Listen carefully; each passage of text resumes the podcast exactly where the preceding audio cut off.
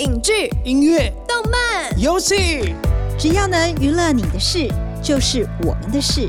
欢迎收听《娱乐驻海边》。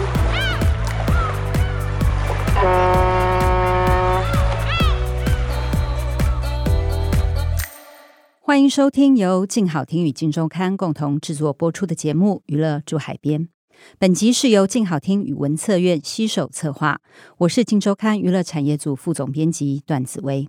今天的娱乐驻海边很荣幸的邀请到一位重量级来宾，在影视产业界有金牌制作人的封号，朋友们都给他起了一个昵称，就叫他金牌。这位高手呢，出手次数不多，但是每一次出手步步都是精品佳作，而且叫好又叫座。他二零零三年成立了大幕影艺，但直到二零一九年才开始制作戏剧节目。不过他出手的第一部作品《我们与恶的距离》在第五十四届金钟奖就入围了十四项，拿下六项大奖。第二部《做工的人》也在第五十六届金钟奖入围了九项，拿下四项大奖。最新上档的这一部《人选之人造浪者》更是不得了，不仅成为了 Netflix 独播的台湾原创影集，上线后更成为 Netflix 台湾收视排行榜的冠军，被封为台湾二零二三年最具代表性的影集。让我们欢迎大幕影艺创办人，同时也是大幕可可的董事长林玉玲，请金牌玉玲大声招呼。子薇好，各位听众朋友们大家好，我是大幕影艺的玉玲。是的，今天的特别企划呢，就是要好好的来专访一下金牌玉玲。尤其听说唐国师启阳呢，对于金牌玉玲今天拨冗来上娱乐驻海边，感觉有一些些吃味。因为国师呢，就一直邀请金牌玉玲上他的超夯 podcast 唐阳鸡酒屋，但是玉玲至今仍不愿就范。对，所以这么一个绝佳大好机会，我们怎么可以轻易的来放过金牌玉玲？谢谢，希望金牌玉玲呢，今天能够在我的情勒之下，好不好？把大幕影艺的成功策略一一的坦白出来。当然，我们也要来聊聊台台湾影视产业的现在与未来。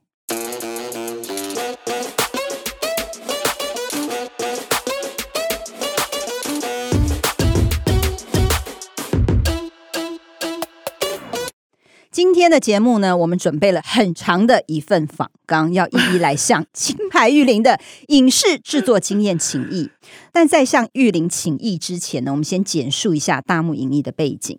大幕影艺呢，于二零一三年成立时，起初的重心多是放在经营开发艺人经济，那最知名的艺人就是国师唐启阳。虽然大幕呢也有投资制作电影和电视剧，但似乎是以投资方的角色居多。到了二零一八年，大幕开始专注跨足制作电视剧。二零一九年呢，推出首部制作的戏剧《我们与恶的距离》，一推出就大获好评，成为台剧新高标。大幕影艺的公司定位也逐渐形成投资制作、跨足 I P 开发富裕，甚至与平台销售合作的一条龙公司版图。本来我其实是想用几句话来简单的介绍大幕影艺，但是因为大幕的成绩太亮眼了，以至于刚刚介绍有点长。好的，现在就要来好好的拷问一下金牌玉玲。请问金牌玉玲，当初是什么样的原因促使你想让大幕影艺转型，而且转型的这么成功啊？每一次要来接受这样的访问的时候，其实内心都非常的忐忑，这样，因为我常常觉得大幕不是一个循着正常常规的模式在发展的一个公司啊，我们好像蛮看缘分，走到哪里就很自然的往那条路上走了。所以我其实不是很确定我们的模式是不是真的有你们介绍的这么好。应该是说十三年以前，我的确是以艺人经纪的工作为我的主力啦。哦，那十三年成立大幕影艺之后，其实是有一个自己对自己的转型吧。那个时候我大概做艺人经纪也做了应该有二十年左右的时间了，那应该是二零一三年之前我就开始思考转型这件事情，然后内心里就想着说，哎，如果把一些力气放在自己身上的话，会发生什么事情？刚好有一个机缘了，所以我就成立了大幕影艺。然后前面几年大概都是一个投资的角色出场了，呃，当时投了一些我自己很喜欢的影视作品，成绩也还不错，这样。那在这样的过程当中，投资的过程当中，你也在摸索一种感觉嘛，所以我自己觉得开始试着想要自己说自己的故事，好像也还是一个蛮合理的转弯这样子。对，那那个时候就又是一个另外一个机缘巧合，碰到了做工的人这个 I P， 就是一个好朋友介绍了我这本书，那后来就拿到了改编权这样。事实上它是比与恶的距离还要早的时候打算要开发的内容，那只是后来与恶超车了，那就变成了与恶成为大木的第一部作品。所以讲到现在好像听起来也真的也没有什么特别的事情，他就是碰到了一个机缘，那他就转了一个弯，然后碰到了下一个机缘，又再度的转弯。那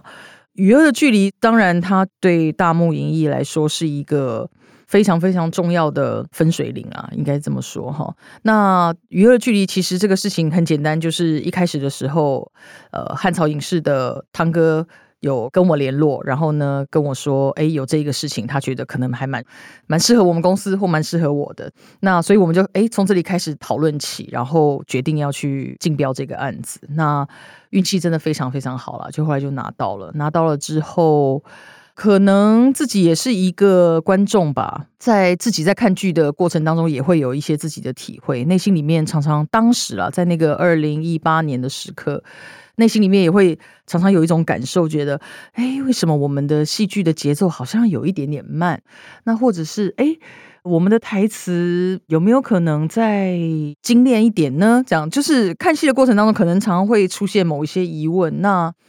我把这些之前我看戏的疑问呢，都成为了对自己的某一种挑战吧。那就也蛮幸运的，得到了一群很好的伙伴，然后这群伙伴我们一起很努力的往前走，然后实验出了一个好像大家觉得在那个时候有一点特别的作品这样。那当然他还是必须归功于他有一个很好的剧本，对，我觉得这是整个戏后面会成功的一个最大的原因。那娱乐之后就接着做工，做工完了以后中间有一些疫情嘛，我们停止，大概筹备了时间比较长一点，进入了人选之人这样子。但我觉得你不是只是做戏而已，因为呢二零二一年大木影艺还是有策略联盟凯擘影艺跟华研国际音乐成立了大小创意，然后你们在携手了文化内容策进院，也就是大家简称的文策院，共同以两亿元投资成立了大木可可。嗯，所以你不是只是哦，我只是把戏做好而已，其实你内心可能还有一个更大的理想跟蓝图想要去做。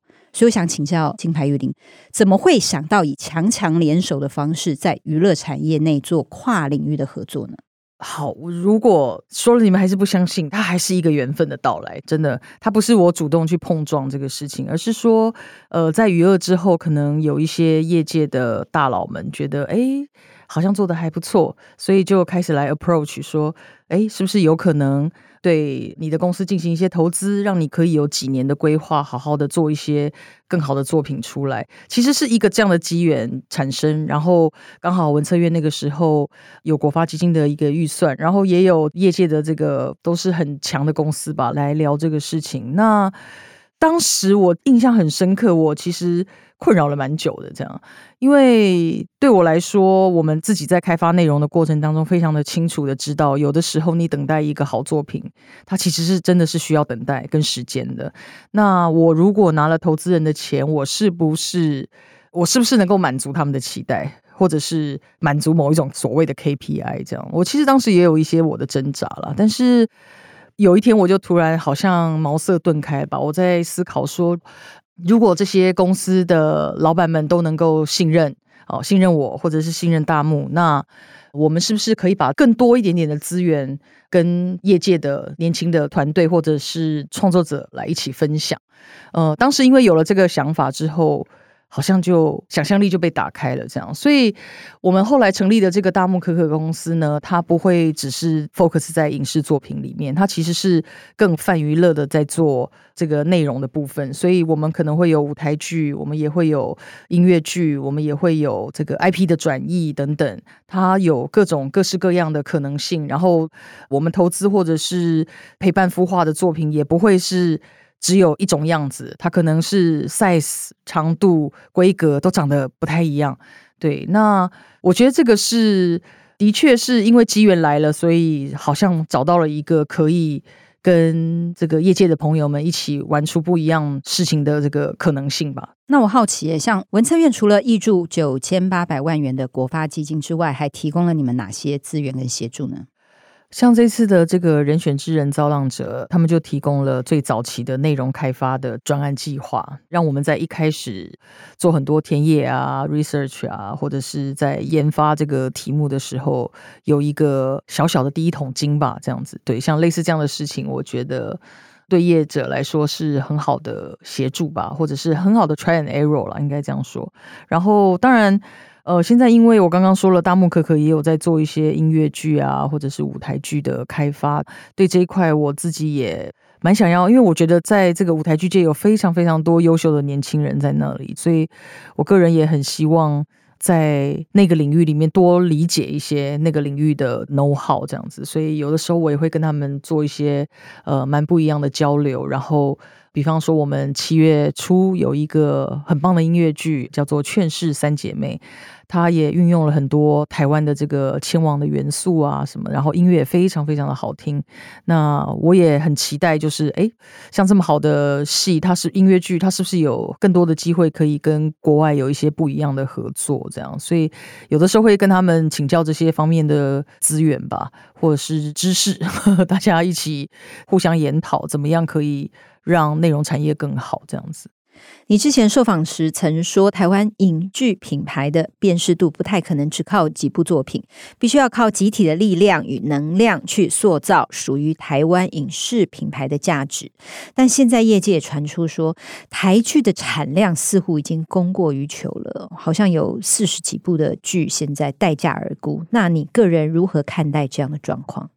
呃，我想不只是台湾哈，因为前几天也有一个报道，就是有提到韩国也有类似这样子的供需失衡的问题，好像也有五十几部戏是找不到平台，或者是需要赔钱售出。所以看起来这个问题也不是只有台湾单一的问题啦。但我觉得对于一个制作公司来说，我觉得那个因应之道应该是说，未来的开案一定所有的开案都会变得更谨慎，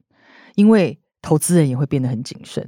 这是一个必然的循环跟结果啦。所以我是非常建议说，我们一定要在筹资完成的情况之下再开拍，因为我耳闻到市场上有一些是已经拿到辅导金了，而且拿到的辅导金还蛮高的，所以可能会觉得哎，这个事情是可以往前走的，但后来发现筹资相对来说比较困难这样。所以我觉得不要只拿到辅导金就开始前进烧钱这样，我觉得一定要全部的制作经费都筹资完成之后再开动，风险会比较低啦。那再一个就是说，尽可能的我们在最前端的时候就更精准的去思考产品的这个 size 跟这个属性，以及想办法去接触更多元，或者去想办法创造一些多元的不同的销售的管道吧，就不要眼睛里面只有看向某一个方向。我觉得这件事情也是在最前端的时候可能就要思考清楚的。那你的产品到底是要往国际平台，还是国内的 O T T， 还是无线有线，还是说我要开全平台一起？那不同的案子可能适合的模式也不太一样，那非常建议在现在这个风险比较高的产业环境之下，我觉得尽可能在最前端就去做好准备。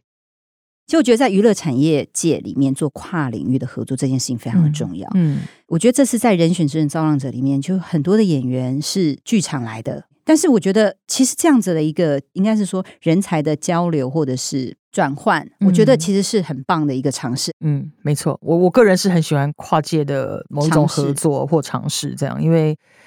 就会有一种不一样的观点进来，这个事情对我来讲是会兴奋的啦。嗯，那大木已接连制作了几部精致的佳作，除了我们娱乐的距离啊，做工的人啊，那现在人选之人造浪者的口碑也是席卷市场。那大家一定会很好奇，为什么金牌玉林的眼光可以如此金牌又精准呢？你可以透露一下你的成功秘诀吗？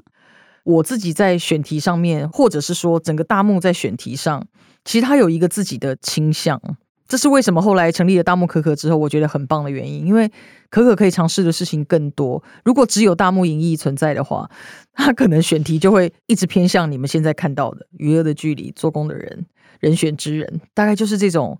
更偏向所谓的社会写实的某一个题材前进这样。那这个是大木喜欢的选题，如果我们今天有一个爱情的选题，我都不是很肯定我们能不能够做得很好，因为整个办公室里面可能那个 D N A 都不太够这样子。呃，所以这个当然是一个公司在选题上面倾向于选择自己比较能够掌握或者更有兴趣去了解的部分。那我后来就发现一个蛮有趣的事情是，好像大幕对人很感兴趣吧，所以你看我们的戏里面就是有做工的人，人选之人，就一大堆人。那我们的角色也很多，从这个余额的一个群戏到这个人选之人更不要说了，它简直就是以群戏为主的一个戏这样，因为政治是众人之事嘛哈，所以可能我们对人这件事情的好奇跟关注，其实人选之人一开始的时候编剧曾经做过很多不一样的田野的方向这样。那最后我印象中记得他们跟我提说可能要从这个文宣幕僚的时候，他们带了一个朋友来见我，那个朋友就是过去曾经做过幕僚的工作，但是可能在那个场域里面受过伤，所以呢他就是一个很纤瘦的男生，很年轻很纤瘦男生，然后我知道他过去的经历也是非常非常的有才华，但是他来到我面前的时候是一个我觉得非常沮丧或颓丧的状态吧。对，那说实话对我来说，在那一个 moment 我就决定了 OK 我会支持他们往这个方向去走。为什么呢？我也会非常关心那位年轻的幕僚他遇到了什么问题，我会好奇他的人生为什么没有办法实现他的理想，或者他在什么样的挫败里面长成了今天这个样子。所以我们对人的好奇可能就是大幕的作品会有一个自己调性的原因吧，这样我不能说他一定会成功，但我想这些人物跟角色可能我们某一个时刻也会有这样的共感，或也有这样的经历，会觉得这些事情与我有关。比方说做工的人里的这些普龙工，我可能会觉得哎，跟我的某一些父执辈可能有关，也许也与我的生命经验有关。选举这个事情我好讨厌，但是好可怕，它与我有关。对，我想可能是这样吧，所以它会形成一种大家有某一种共感之后，我们就开始进行了一个很棒的讨论。那这个讨论对我来讲就是非常非常珍惜跟觉得有意义。所以你在当时二零一九年开始开发《人选之人》《造浪者》的时候，因为你现在是 Netflix 的独播台剧嘛，那你当时在规划的时候，你有想到说人选之人造浪者要打国际杯这件事吗？对，当时就是这样思考的，因为一个程度我知道它的制作规模跟预算，当然它不会是高到我无法回收，但是它应该也是一个不会是太低的一个制作预算啦，以现在的市场上的规格来说这样。那它当然带有一定程度的风险，尤其是这样的题材。那我常常会觉得，因为我也是一个会对外募资的人，其实我常常觉得投资人是我迈向市场的第一步。当我在跟他们沟通的时候，他们的反馈对我而言就好像第一步在接触市场一样，他们的反应一个程度可能他不能说百分之百，但他一定是一个很像试金石的那种感受这样。那这个题材貌似就是有一点点门槛或风险啦，但我比较其实我自己也蛮惊讶的，当我让其他的投资方呃，除了公共电视之外，让其他的投资方也看到剧本的时候，嗯，他们好像接受度蛮高的。当然也有看到政治题材就有一点害怕的，但绝大部分的出品方都跟我一样很开心看到有这样子的剧本。但对我来说，当时要做这个题材的时候，我也会常常跟我的同事说，我当时会回想到过去台剧在非常的蓬勃的这几年，记者朋友们会常会跟我讨论到底什么是对于台湾来说是既在地又国际的题材这样。那我其实觉得对我来说人选之人就是一个这样的选项，是它有台湾这道非常非常特殊的选举的风景，但它又有非常普世的某一种价值或共感，那这对我来说是应该是有机会的，我只能这样说，所以把它列为一个我希望它能够走得越远越好的这样的一个作品，可能是当时的这样的一个想法啦。但我觉得大幕影音应该还是有一些特别的一些优势跟强项，或是有些关键的优势可以达到这样的成绩，你觉得会是什么？其实就我所知，我觉得每一个制作公司都是非常非常努力的啦，然后也有自己的模式在前进这样，所以我觉得这个事情也没有什么对错。那大木就是有的时候会觉得啊，自己也有一些好的机运存在哈，才可以有一个比别人好像多一点点成功的机会。那如果要仔细思考每一次在每一个案子里面，我一定会花非常大的力气跟时间的。大概我自己整理一下了，大概有三个事情可能可以跟大家分享。第一个事情是剧本，对我来说，我觉得剧本一定要完成才可以开案。那在台湾因为拍摄资源比较有限，所以一个完整而且是过关、呃、就是 green light 过的剧本可以让所有拍摄的这个风险降到最低。那通常对我来说出来的成品掌握度也会比较高一点这样子。但是这件事情听起来好像哎，不是一个很好像理所当然的事情嘛，但是我觉得常常现在有时候会碍于时间，或者碍于结案的压力，或者是 K P I， 呃，有一些 K P I 的压力，所以到最后有一些单位可能就没有办法去坚持这个事情。这样，那我会觉得到目前为止完成的剧本我们才开案才开拍这个事情是一个很重要很重要的底线啦，我是觉得必须要坚持。那第二个事情是每一天我们打开 O T T 的时候都会看到作品琳琅满目，然后我们是在跟全世界做竞争，所以怎么思考你的作品在这个市场上的决胜点是什么，这点也很重要。那每一个案子在展开的时候，我自己啦会蛮习惯跟团队不断不断重复反复的去讨论，除了我们有一个好故事，有一个独特的故事之外，这个案子在市场上它的决胜点会是什么。这个讨论有助于我们在这个，我的意思是说，如果这个问题思考的越清楚，我觉得越可以帮助制作面，甚至未来在行销面上面的时候，也会去促进那个跟观众沟通的可能性啊。比方说在娱乐这个阶段的时候，我可能就会觉得新闻台会是我们的决胜点，所以我在那个部分花了很大的力气。那在那个大概五年前的时候，可能用这么华丽的演员阵容可能也不是当下的氛围啦，但是当时我们也在这个部分花了一些力气。那比方说做工，可能是大家没有见过的工地现场，或者是没想到这样的题目是用喜剧的调性，它可能就是我的一个决胜点。那呃，到了人选当然也是，就是选举的美学究竟该怎么呈现，那对我来讲那是我想挑战，我们整个团队都想去挑战的事情。那最后一个就是这个也是仅供参考了，就是我自己觉得我会在剪接的剪接室里面花足够的时间去把第一集跟第二集完成。这个好像一开始的时候、嗯、没有意识到的，但后来发现哎，这好像变成了一个大木的习惯这样。所以包括现在我们邀请的剪接师都已经很了解哦，大木会在第一二集的时候花非常非常长的时间在剪接室里面不断的不断的磨，不断的在细节上面去做一些些调整，也许只是一点点的某一些微调，但如果它能够帮助这整部戏的节奏或者台词的精准度更好，我们就会在那个事情上面不断的施力这样。所以从第一部戏到现在，可能真的每一部戏的第一二集至少都是三个月以上的时间啦，这个可能也会相较其他市场上的作品来讲，可能也多了一点时间在这个事情上面。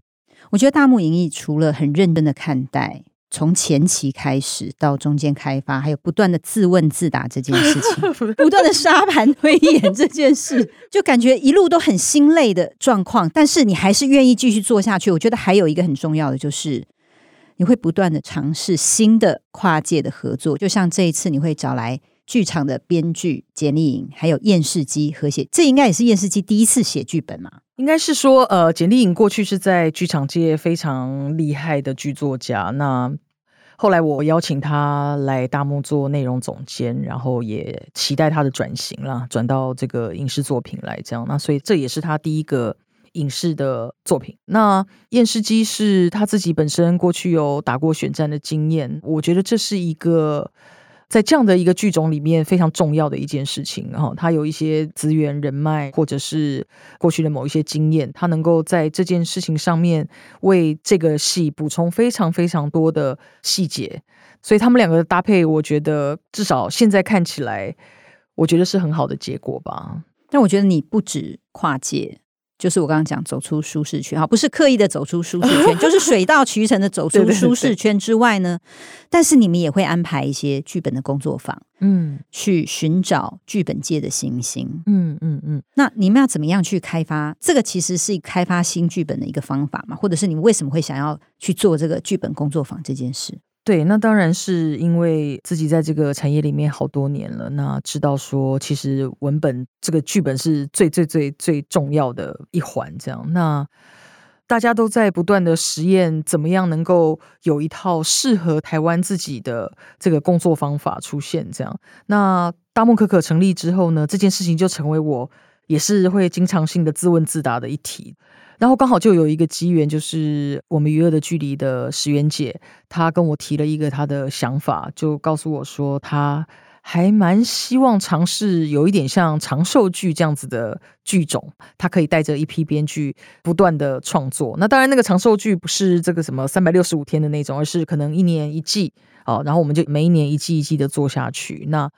我觉得如果我们可以来征集一批未来编剧，然后跟着石原姐一起直接上战场，然后从田野计划开始开始学习，然后进入到这个剧本的每一个阶段，我想就算最后我们只选出了三个编剧好了，对我来讲也会是一个非常非常棒的事情。所以我们大概在今年的时候，我们就征集了一批二零二三的未来编剧，那将来他们产出的这个作品是会真的就是直接上战场的那种，它就是一个要到市场上去厮杀的案子。刚刚谈了许多关于大目影艺成立至今一路耕耘的过程，从无到有，一砖一瓦堆砌打磨出这样的成绩，其实真的非常不容易。节目的结尾呢，我必须要跟大家 highlight 一个重点，就是呢，一个公司的成功与否呢，创办人的人格特质跟做事态度也是非常重要的制胜关键。其实一路上玉玲也是跌跌撞撞，其实认识玉玲到现在，就是真的也看到她遇到一些困难，但是刚刚那困难总不能我讲嘛，然后她要自己说，但有的时候她呢其实也是很谦虚，也是不好意思说，所以这就是她真的是始终保持一个谦卑的初心。那最后呢，金牌玉玲要不要给有心从事影视行业，或者是有心加入大目跟你一起打拼的有志青年们一些建议跟鼓励呢？我自己觉得在影视产业里面一定会遇到很多这个消磨你意志的时候的困难，但希望希望所有的年轻朋友都能够继续保持你的好奇心跟热情，因为你有好奇你才会去想去探寻，才会想要去追寻，不一定要有答案，但是保持好奇心的过程会让你在某一个题目上面产生你自己的观点。我觉得对我来讲这件事情很重要。再有一个就是热情，就是说我觉得有热情你才可以克服高山，嗯，因为在这个过程当中你一定一路会撞到墙壁，一路会遇到高山，那如果你没有办法一直拿出你的热情去面对的话，可能也蛮容易就会消磨掉你的意志。所以这两件事情对我来说是比较可以在这个产业里面坚持下去的关键了。今天非常开心能和金牌玉玲聊天，尤其挖出了这么多金牌的心法以及血泪史。小妹，我感觉也没有对不起唐国师的职位了各位娱乐驻海边的听众朋友们，对于这集节目有什么样的心得回馈，欢迎留言和我们分享哦。我们下次见，拜拜拜拜。感谢听众收听，也请持续锁定由静好听与静周刊共同制作播出的娱乐驻海边，我们下次见。想听爱听就在静好听。